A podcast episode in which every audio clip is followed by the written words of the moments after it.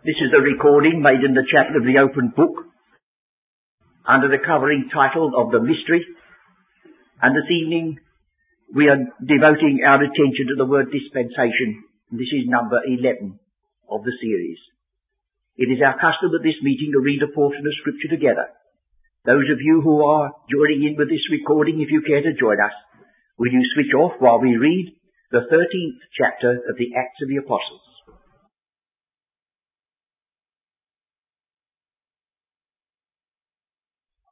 In our last study, we turned aside from considering the use of the word mystery that we've been pursuing both in the Gospels and in the Epistles to that which was intimately related with it, and that is considering the twofold ministry of the Apostle Paul.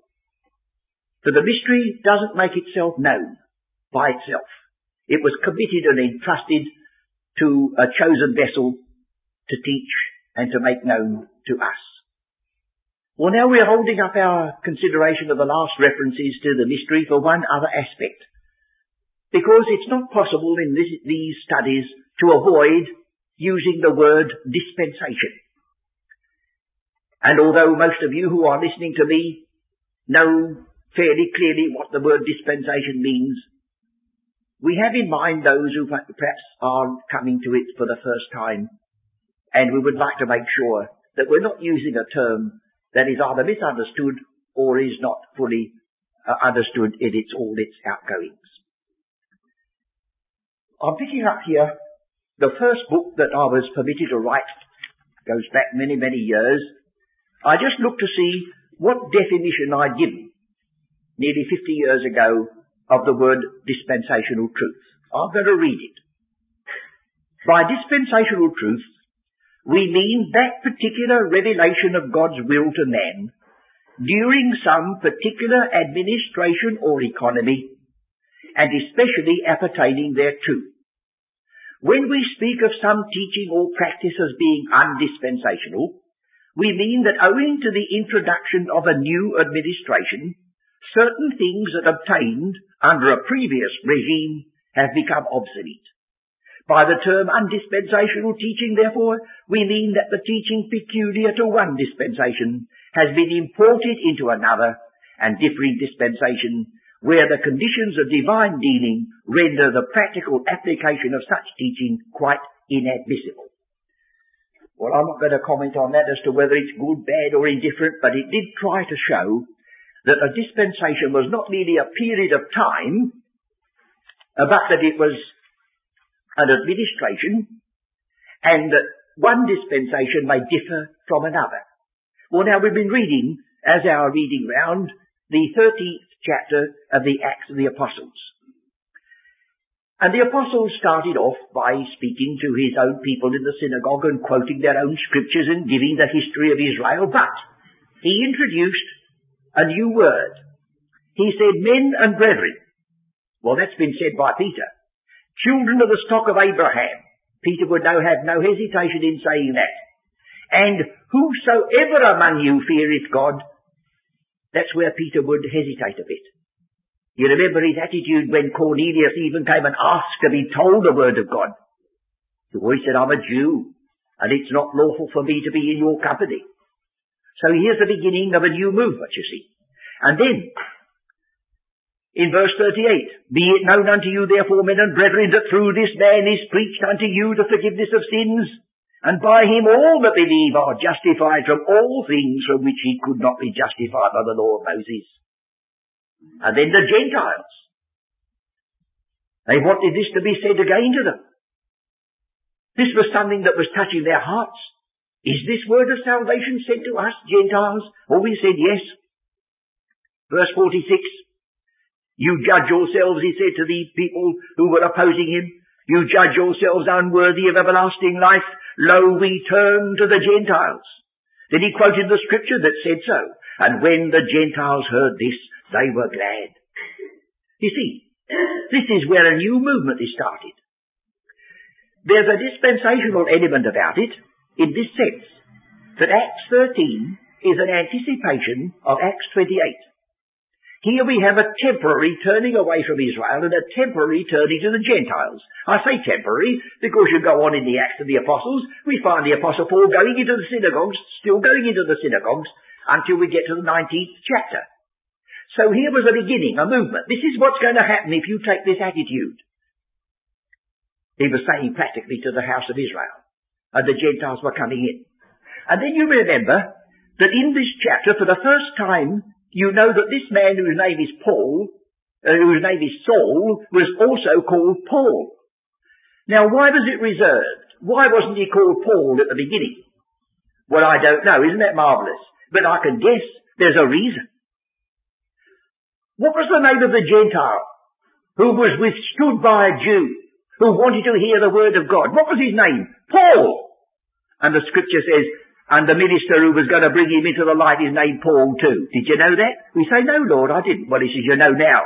This is linking. This man with his message, isn't it? There's Paul sitting on the judgment seat. There's Paul standing speaking. And they were brought together like that with a Jew opposing. And what happened to the Jew? The Gentile had his eyes open and believed, and the Jew went out blind. Now that took place with one man and one Jew. And at the end of the Acts it took place with regard to the whole nation and all the Gentiles. That of itself is an indication that this book has got a purpose in it. And there are things written there not by accident, but on uh, as a outworking of a design. Well, if we stop on Acts 13 and its relationship with the rest of the Acts, we shall not get through our study this evening. But there it is. Dispensational truth. There are some who rather mix what is called, for the sake of a teaching, doctrinal truth with dispensational truth. Let me try to uh, just give a word that may clear that up. If we speak of doctrinal truth, we speak of that which is without time limits. The question of sin goes back to the first man and Genesis, the first chapters. And it's the same subject without change in the last book of the Bible. That's doctrinal truth. But dispensational truth is the way in which God is dealing with people at any particular time. At one period he'll put them under law. Another period he puts them under grace. At one time they're under an obligation to observe days and weeks and months and years, and if they broke the Sabbath day, God said he must be stoned. And yet the same book the same Bible says, let no man judge you with regard to Sabbath days, for they're a shadow. The body is of Christ. You see? A change. And, continuing, we say that doctrinally, whether you're this side of the line or that side of the line, you'll find the Apostle Paul saying it's all to be found in Christ. But when you come to the dispensational side of things, you find that it says that those who are in Christ in the early part are blessed with faithful Abraham. But when you get over the line at Acts 28 into our high calling of Ephesians, you're not blessed with faithful Abraham now, you're blessed in Christ and with Christ. Earlier it was blessed in Christ and with faithful Abraham. You've not lost anything, friends. You've gained the more. And those things, you see, are just what we call dispensational truth. Before Acts 28, the figure was a wild olive grafted to the true olive tree. The figure after Acts 28 is a body with every member on absolute equality. There's no comparison there, is there? You can't say it's all one and the same thing. It isn't. So dispensational truth robs nobody of anything. It only gives something better. Never something worse. Isn't that fine to know? We've never robbed Israel of anything because we've got something one more wonderful. For Israel never had it. And so we could rest assured that if we are pursuing the Word of God and putting into practice this great principle of right division which emerges in what we call dispensational truth, we are on right constructive lines. Well now so far, I keep looking at this, but the chart that those who will be listening to this presently will be a little different because you see this is a part of a, another step altogether. But just at the top, there are a few words there that may be useful. Those of you who are listening to this tape recording, you forget what I've said just now, will you? And look at the chart that you have said to you by Brother Rumsey. Now, first of all, you see there's a Greek word, oikonomia. Oikonomia. You know how that is spelled in the English language? We pronounce it economy. Same word. And economy sometimes means just cheese paring. No, it isn't. It means wisely spending. There's domestic economy and political economy as well as household economy. And so you say, well, what does it mean? Ah, well, that's good to get to that. Economy. It means oikos, a house, and nemo, the verb to administer. It means the administration of the affairs of a household. Joseph, he had a dispensation. He was given complete control over the household of his master in Egypt. He had complete control. The word steward, which is a very good translation of the word, if you were to put it down as it was written by our forefathers in the English language, Instead of spelling it S-T-E, you'd spell it S-T-Y. Styward. And the sky there represented the whole farm, not merely the home of the pig. So a farm bailiff would be a very fine picture of a steward who had a stewardship, who had a dispensation given to him. You see, the word dispensation is not a word that's got some holy, pious meaning that was used with bated breath. It means anyone who has a responsible position given to him by God to make known some particular truth at some particular time. So we could say Moses was the steward, was given the dispensation of law. You see? So like that. The word, as I've given here in this chart, you see the word household is oikeios, and in the um, uh, epistle to the Hebrews, chapter 3, it infers that over every house there is a servant that has some responsibility, but Christ as a son over his own house is the contrast. Well now, let's look at this word dispense in our own language, or dispensation. You may read that because of some political reasons, the Pope waives some restriction and allows some marriage to take place and gives a dispensation.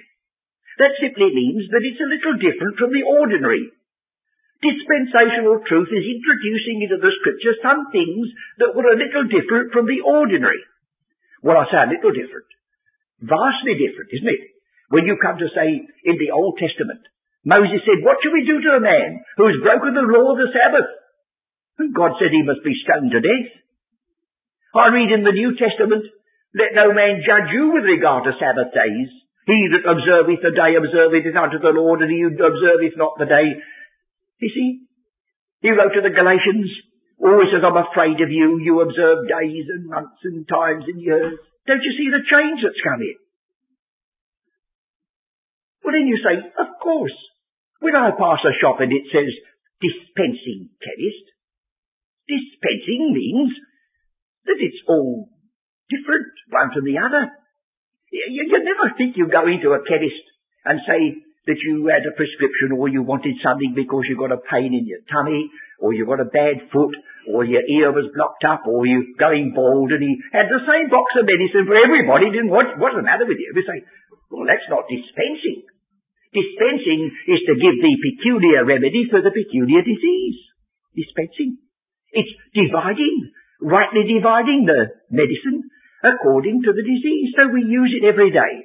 A dispensation is granted to someone to carry on and do something different from the ordinary, and the dispensing chemist is one who rightly divides his medicines according to the disease that he's treating. I think those things are very obvious. There's a passage that I go back to in the Old Testament, Isaiah 22, because in the translation, the Greek translation, we've got this same word that we're dealing with, and it's good to peg it down perhaps on an earlier passage. Isaiah 22, verse 19. He's speaking, um, he's speaking about someone who has forfeited his position. In verse 15, thus saith the Lord God of hosts, go get thee unto this treasure. He's a treasurer. You'll find that the Apostle Paul refers to a chamberlain of the city. And that word involved the idea that he was responsible for, for, for the finances as well as the lawmaking of the city. So here we have a treasure, even unto Shebna, which is over the house. That was his position. He was over the house. And then he says, uh, verse 19, I will drive thee from thy station, and from thy state shall he pull thee down. And then again in verse 21,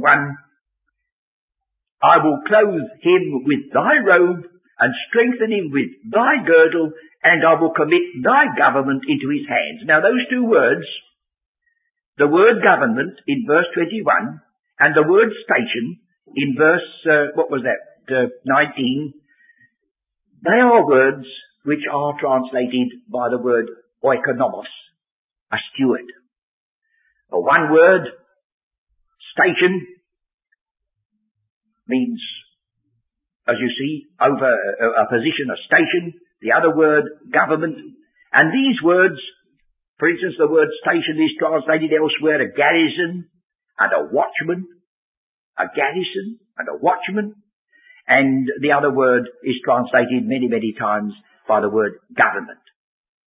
I think that's sufficient to show that the word had a meaning in Old Testament times as well as in the New Testament and today. if you look at the um, Proverbs, chapter 30, verse 8, you get a little hint there which is uh, useful for us when we're thinking about this question of dispensational truth. Proverbs 30, verse 8. Remove far from me vanity and lies. Now, vanity and lies isn't the definition of dispensational truth. That's only what people think. We haven't got to the point yet. Give me neither poverty nor riches. Feed me with food convenient for me. In the margin, feed me with food of my allowance. Now we are told in the New Testament, and I think it's based upon this thought, perhaps we'll turn to it, uh, Luke, the 12th chapter and the 42nd verse.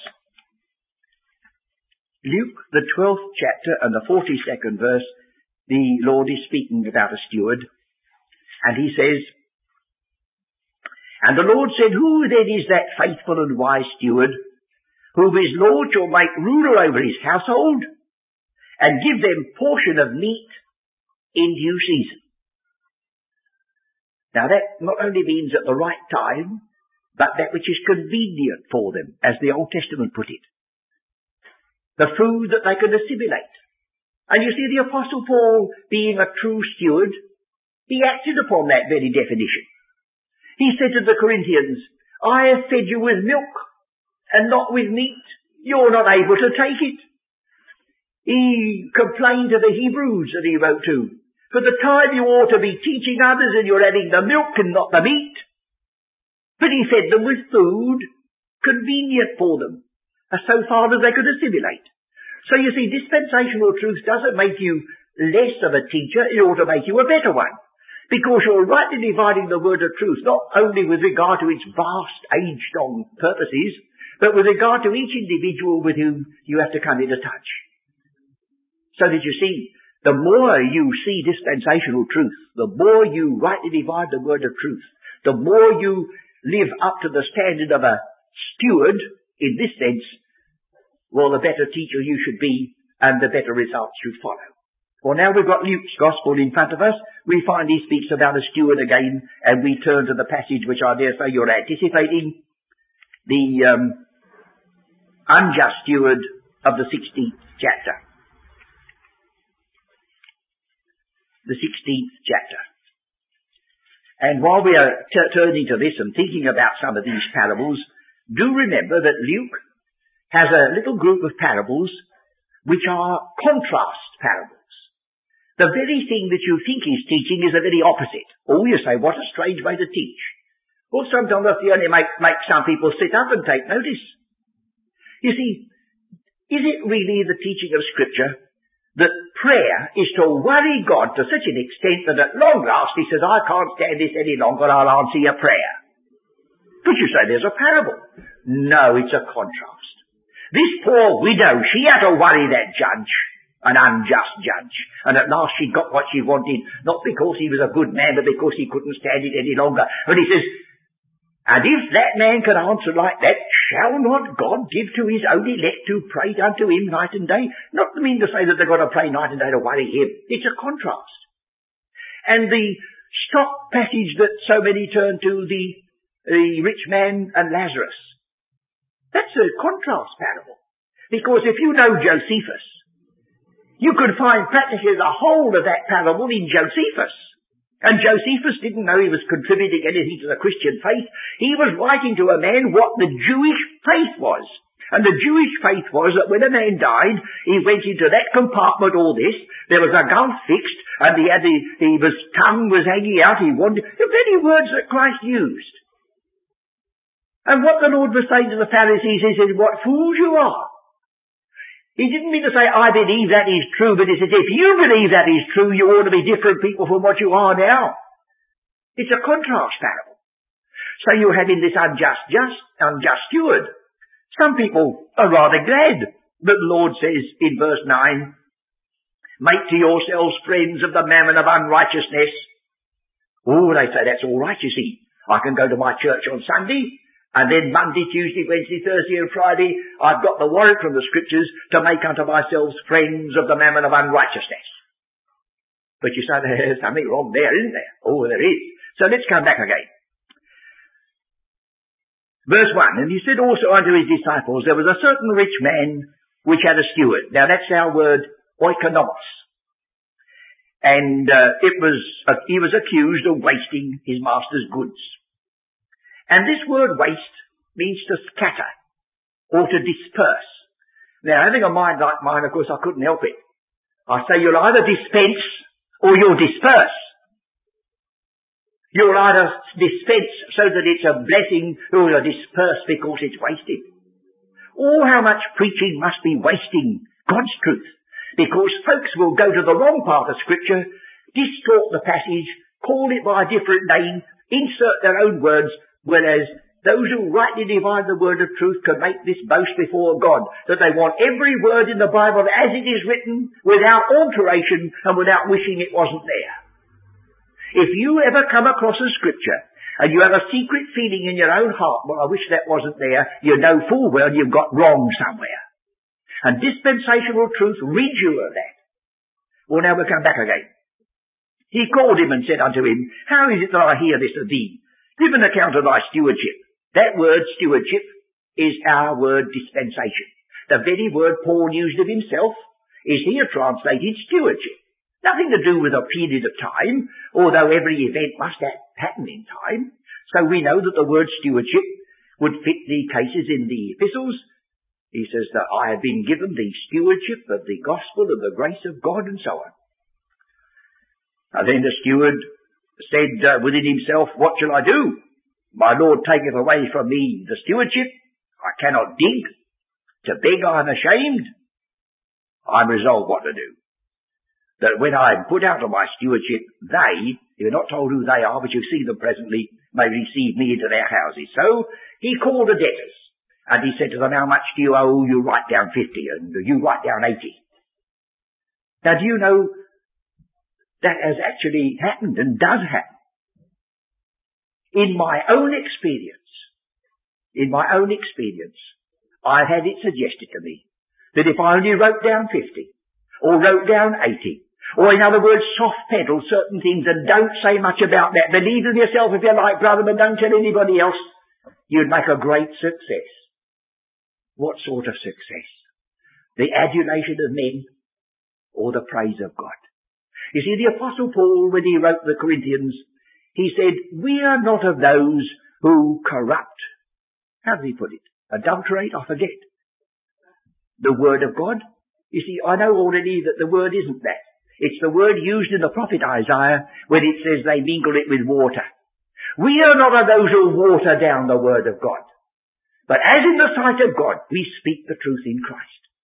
That's a faithful steward, friend. You have no right, merely for your own convenience or because of somebody else, to soft pedal anything that God has written. You're making yourself wiser or kinder than God if you do. A steward is not responsible for the words he's been sent to give, but he is responsible to give them. So we now have the Lord commenting. And it says the Lord commended. Now which Lord? It doesn't mean the Lord Jesus Christ commended. This rich man possibly commended. You see, you, you just got to wait and see. And the Lord commended the unjust steward because he had done wisely. But the children of this world are in their generation wiser than the children of light. Now, here's where you've got to watch your step. Our version says, and I say unto you. Now you look at the original. And you'll discover that the translation could be just the same. And do I say unto you? You see the difference it makes? I'm not telling you to copy this unjust steward. I'm telling you to do just the opposite. So let's read on. And do I say unto you, Make unto yourselves friends of the mammon of unrighteousness, that when you fail, they may receive you into everlasting habitations? And the implied answer is, most certainly I do not. He that is faithful in that which is least, is faithful also in much. That doesn't follow, you see, if you're going to copy the unjust steward. But if you're going to be a contrast to him, it is. And he that is unjust in the least is unjust also in much. If therefore ye have not been faithful in the unrighteous mammon, who will commit your trust the true riches? So you see, the unjust steward is a pattern to avoid. But the point is, and it's a worthy one, that it gives us the idea of the word dispensation. It's the administration of a house, a responsible position, and it is required in stewards, you remember, that a man be found faithful. And I'm positive the Apostle Paul would never have said that anybody who copied the unjust steward and said, write down 50 and write down 80 was faithful. Shall we just see the context of that passage where he speaks about a steward? That's 1 Corinthians chapter 4. 1 Corinthians chapter 4.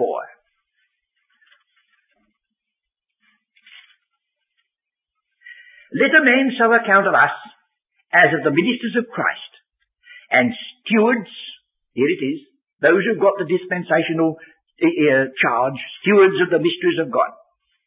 Now, moreover, it is required in stewards that a man be found faithful. And the word found is used more than once in the New Testament of a sort of a legal finding. That I may be found in him, not having mine own righteousness. That we be found faithful. Now he puts his finger on one of the reasons why some stewards are unfaithful. And here it is. But with me, says Paul, it's a very small thing that I should be judged of you, or of man's day, as the word is. The word day, standing for the, the day in which man judges, is in contrast to the day of Christ that the apostle had in his mind. He said, I'm not bothering about this day, I'm bothering about that day. Which day's in your mind, friends? If you're taken up with this day, you'll cut your message to suit the congregation. But if you're taken up with that day and what you're going to say when the Lord assesses your service, you'll think very little of what other people think, as long as what he thinks is good, well done, good and faithful servant. So he says, but with me it's a very small thing that I should be judged of you or of man's judgment. But he says, look, I don't even judge myself. I don't even judge myself. Now our version says I know nothing by myself. That isn't what he said. He says, at this moment I'm not conscious of anything radically evil in myself. But he said, because I'm not conscious of it, that doesn't mean to say I'm hereby justified. He that judges me is the Lord. Well, he says, if I can't judge myself, he doesn't I'm going to bother what you think. That's the attitude, friends, with it's a stewardship. The one great thing is we are faithful to a trust and whether we please or whether we offend, unless we're of course offensive, and that's a thing to repent, we must leave with the Lord.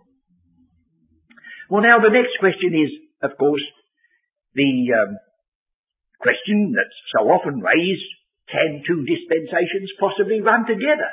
Well if you're of the idea that a dispensation is a period of time, well you can't have two things running together that are the same time, if it's a mere piece of time. But if there are different stewardships, is it possible that There may be two or three of God's stewards having separate ministry given to them, going on together. What about the outside world and those who preach the whosoever gospel? Are we going to say they're entirely wrong? Well, I shouldn't be standing here in this pulpit if somebody hadn't come and in my hearing preached the whosoever gospel, or the gospel according to John. I never knew a word about the epistle to the Romans or the epistle to the Ephesians and couldn't have found it if you'd asked me to. But when that man preached from John's gospel, he that believeth on the Son hath everlasting life. Well, if he was wrong, it's a peculiar thing that it brought about my instant and absolute conversion. And I never looked back. Never looked back since that day to this. But the whosoever gospel of John's gospel has no place in it for the high calling of the church of the one body. It knows nothing about the dispensation of the mystery and heavenly places in Christ that we associate with the Apostle Paul and the Epistle to the Ephesians.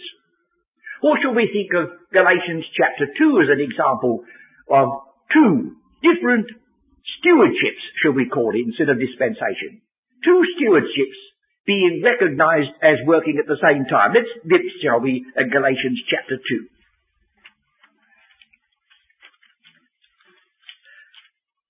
Paul has gone up to Jerusalem. He tells you the reason why. He went up by Revelation chapter 2 verse 2 and communicated unto them at Jerusalem that gospel which I preach among the Gentiles. Well, that sounds as though he was telling them something that was a little different from what they already knew and did.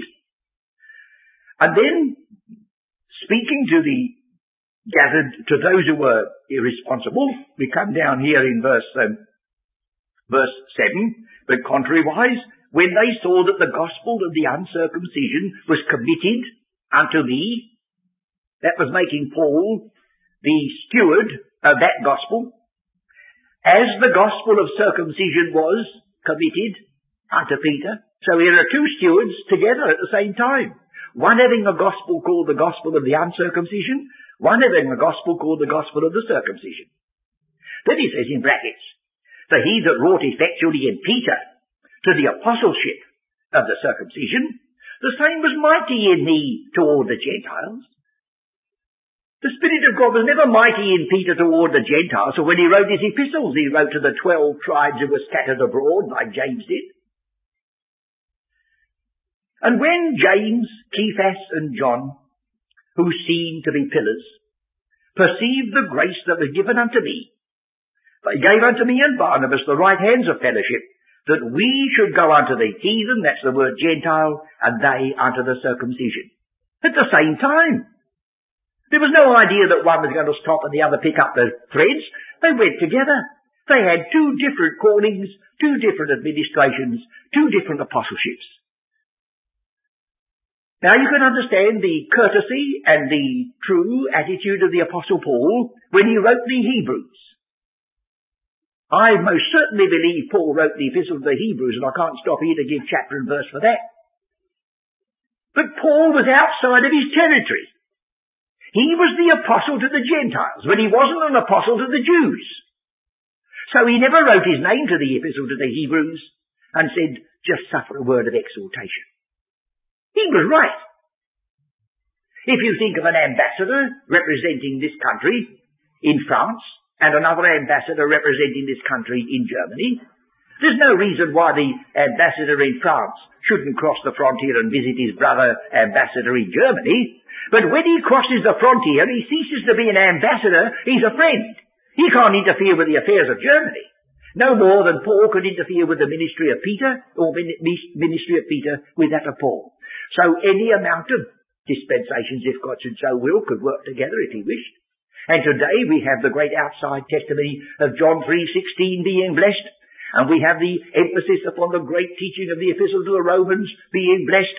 And we have, we believe, uh, another smaller circle perhaps of those who see their high calling under the dispensation of the mystery and they are being blessed. So instead of limiting, it's only just working out God's purposes as He purposed before the foundation of the world.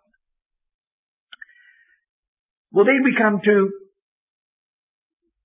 the, as I said earlier, there are those who fail to distinguish between doctrinal truth and dispensational truth.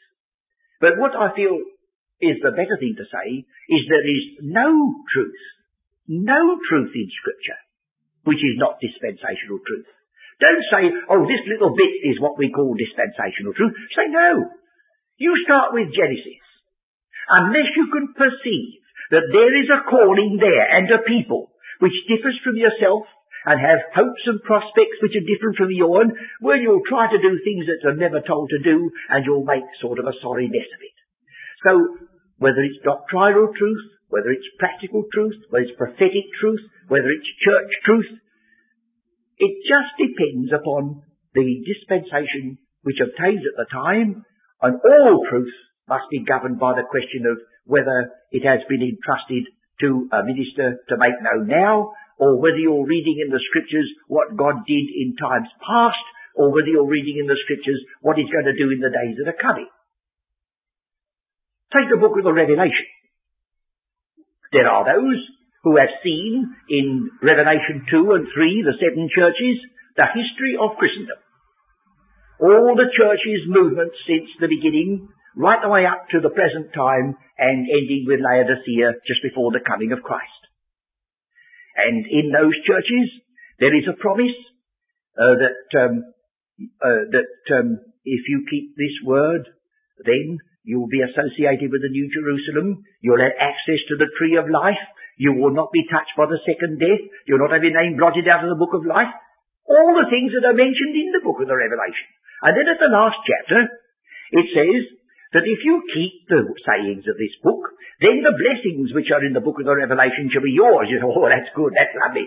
But it also says in the same context that if you do not keep the things that are written in this book, then the judgments that fall in the book of the Revelation will be your portion. Well, how's that going to take place, friends? 500 years ago, say, somebody believed that the book of the Revelation was all about themselves. Well, how could the judgments that have not yet fallen on the earth fall on that person because he denied it? Don't you see? Every part of the Word of God has got its proper context, and the key is, of course, in the first chapter, John was in the Spirit in the Lord's Day or the Day of the Lord. And because some people are so keen to make the Lord's Day be a title for the first day of the week, they've taken the key away from the first chapter, and we've got a good deal of confusion. There's a very, um, I've used it before, but it has had some effect. Take just the one question of eternal life. Surely that's not something to trifle with, is it? And I've asked the question. You remember perhaps the first, the first uh, recording that was ever made with great diffidence and great trembling, as it were, and wondering how I was going to get on at the house of um, our friends out at Purley. There we had the first recording. And in that first recording, I started with these challenging words. Would you agree that if someone had been rather moved at a gospel meeting to inquire the way of life, would you agree that someone should give them the gospel according to Matthew? Would you say, uh, don't you believe the gospel according to Matthew is a part of scripture? Oh yes, I do. Well, what's your objection? Well, I said, let's, let's see what's happening to this man. We go into his own house. The man's very concerned because he heard something about everlasting life. And he's got the Gospel of Matthew. He's got no other book. He's got the Gospel of Matthew. And then he's searching the pages. He's reading the Sermon on the Mount and he's reading the parables and he's, he thinks, I don't know whether I'm ever going to get to this. He's given me this book and I wanted to know how God gives and bestows everlasting. Oh, he says, I've got it, I've got it. He's got it now in the 19th chapter. A rich young ruler came to the Lord and said, Good master, what shall I do that I may inherit eternal life? Well, he got to sell all he got and follow. He said, I didn't think that was it. Oh, at the end of the very chapter it says, and if you deny yourself, you give up your home, you turn your back on your father and your mother and your wife and your child and all. He says, I'm getting worse than ever. Oh, there's one more reference, Matthew 25. Those who visited the Lord when, they visited God's people when they were in prison. but confessed to the Lord they didn't know they were doing it under Him, so it wasn't a Christian act. They simply kindly went to some of the Lord's. They go into everlasting life. Well, he says, I'm just about done. What am I to do? I've got to sell my possessions. I've got to keep the law of Moses, and the Lord went through the law of Moses and telling him what to keep. Well, then one of us poor creatures who believe dispensational truth, we come along to him and say, look here, friend. The gospel according to Matthew is God's word. But it's got a little limitation in, in that. It says, go not into the way of the Gentiles. Are you a Jew? No. Well, leave that book to the to, for the moment and take this one instead. Oh, what's this? That's the gospel according to John. The same Saviour, yes. The same life, yes. The same crucifixion, yes. The same resurrection, but what's the difference? You read it. And he starts, and it only gets into chapter 3 before he sees, "A God so loved the world that he gave his only begotten Son, that whosoever believeth in him should not perish but have ever. Oh, he says, I've got it. Don't you see? Don't you see? It's one thing to believe all scripture is given by inspiration of God. It's another thing to say that it doesn't matter where you go from Genesis to Revelation, it's all the same to me. It isn't. That's handling the word of God at least incorrectly, if not deceitfully. And in the case of that one man, it was robbing him of his desire to know what God had said with regard to the gift of eternal life. After he got that life, after he believed the Son of God, after he knew his position, then he could read the Gospel of Matthew, Mark, Luke, and all the epistles and the Revelation and Isaiah and Genesis and get a wonderful teaching out of it, but he'd more or less know where he stood with regard to that one thing. And if it works in that one thing, it works in many another. So I felt that perhaps it would be wise if we devoted a little time before we finished up this question of the mystery with this emphasis upon what do we mean by dispensational truth. Well now, not only do we read that the gospel is sent, but we read the apostle was sent. And so I finish up by drawing your attention in the Acts of the Apostles to just four passages, and then we'll finish. The Acts of the Apostles 3.26. I know this is an old story, but it may be new to some.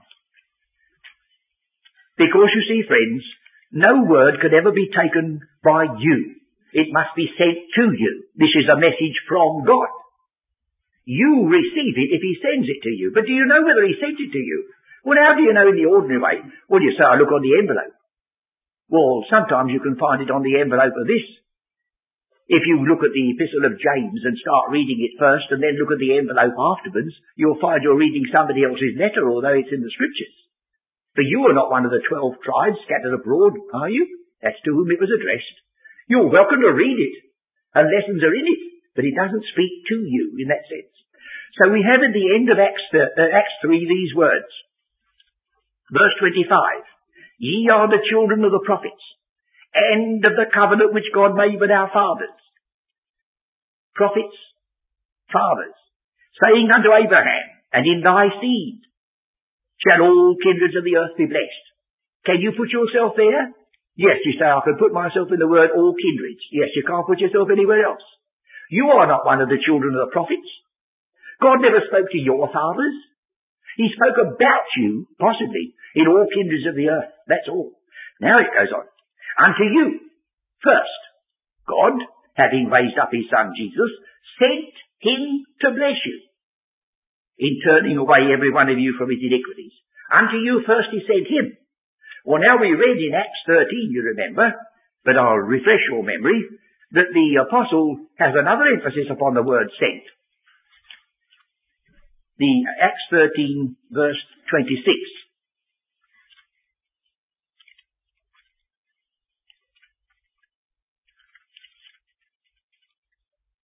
Verse 26.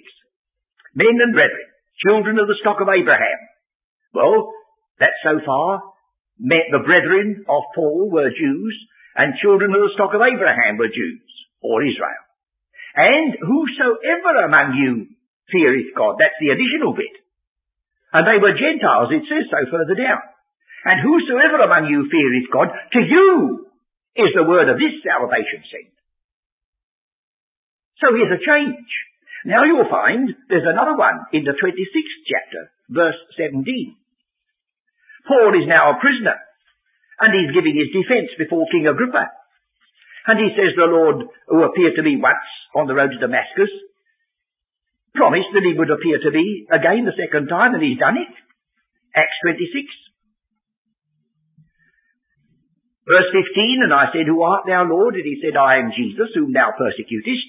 But rise and stand upon thy feet, for I have appeared unto thee for this purpose, to make thee a minister and a witness of two things, both of those things which thou hast seen, and hast seen is past, isn't it? Excuse me, yes. And of those things in which I will appear unto thee, will appear unto thee is future, is it? Well, you can't make past and future all one at the same time, can you? I have appeared unto you, I will appear unto you. Now then, delivering thee from the people and from the Gentiles, unto whom now I send thee. Past, present, future. Now I appeared in the past, I've appeared unto you at the present, and in the future, he said, I will appear unto you. So it's all completed. And then he gives a resume to open the eyes, turn from darkness to light, which is very much anticipating Ephesians and Colossians in, in a few words. And then the last passage, Acts 28, because the Jews had the whole day conference and still remained unrepentant and unbelieving, he said in verse 28, Be it known therefore unto you that the salvation of God is sent, it is sent unto the Gentiles, and that they will hear it. If it had never been sent unto the Gentiles, they would never hear it. God alone has the right to send, and He sends by, now we've got the, got the word, you see, an apostle is a sent one. Apostello is I send away from myself one who represents me and entrusted by me. Have we got some sent to us? Anyone? There's one man who says, I magnify mine office. I am the apostle of the Gentiles. Oh, thanks be to God he hasn't forgotten us. We cannot lay claim to covenants and relationships with Abraham or with the fathers. We are aliens from the commonwealth of Israel, but we have an apostle sent to us. And when poor Israel went out into their blindness, the salvation of God was sent unto the Gentiles, and he said they would hear it. And that includes you and me. So blessed be God for the wonderful fact that dispensational truth shuts nobody out, but it's opened a door for some of us that otherwise would forever have been locked.